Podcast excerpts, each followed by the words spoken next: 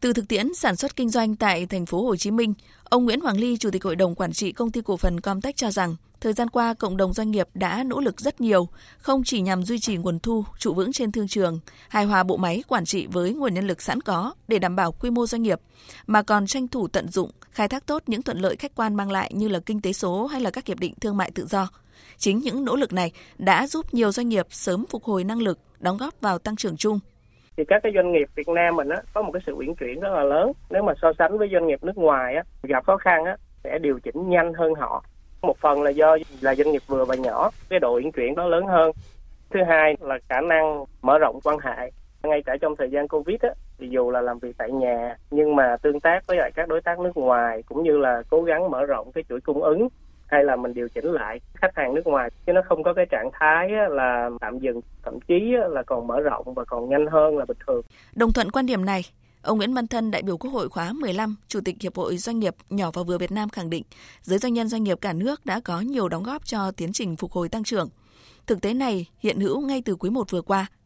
GDP quý 1 tăng 5,03% so với cùng kỳ 2021 là nhờ hệ thống chủ trương chính sách thích ứng, linh hoạt cùng chiến lược vaccine kịp thời hiệu quả.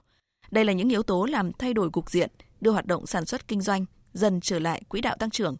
Trong đó, chính sự chủ động và nỗ lực tranh thủ những điều kiện thuận lợi từ nền tảng chính sách vĩ mô cùng bối cảnh kinh tế quốc tế của giới doanh nhân doanh nghiệp đã góp sức đưa nhịp tăng trưởng phục hồi sớm hơn.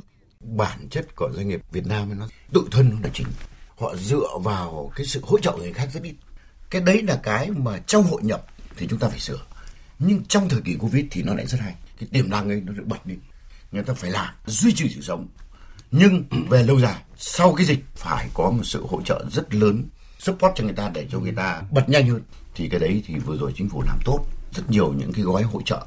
Đương nhiên là cái bước đầu chúng ta hơi lung tung.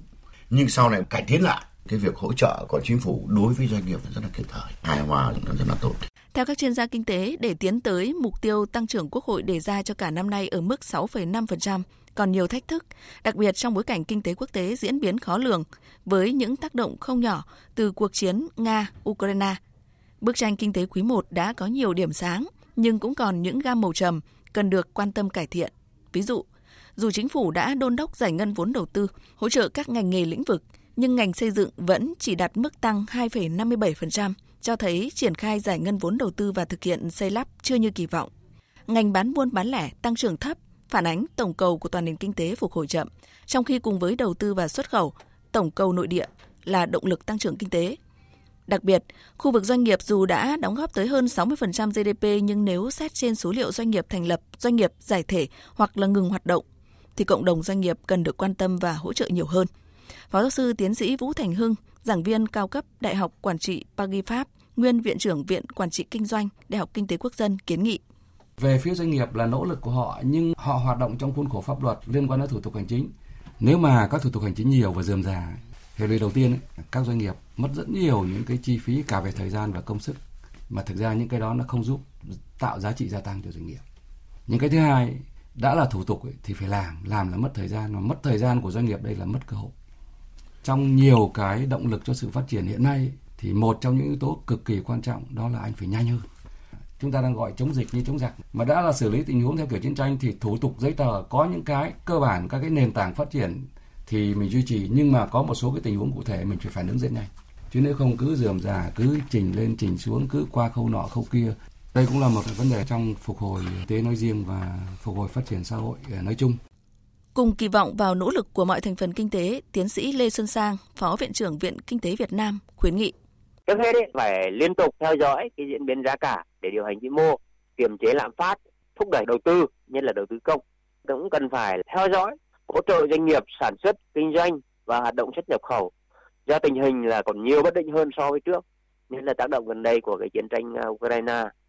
Thứ ba, tiếp tục cải cách cái môi trường kinh doanh, môi trường đầu tư, đẩy mạnh cái chuyển đổi số, tăng được sức chống chịu, hồi phục của nền kinh tế trong điều kiện là nhiều bất định hơn thứ tư, giám sát thiếu hiệu cái việc thực hiện các cái giải pháp trong chương trình phục hồi kinh tế năm 2022 2023 nhất là phát triển và lành mạnh thị trường bất động sản cũng như là đầu tư công.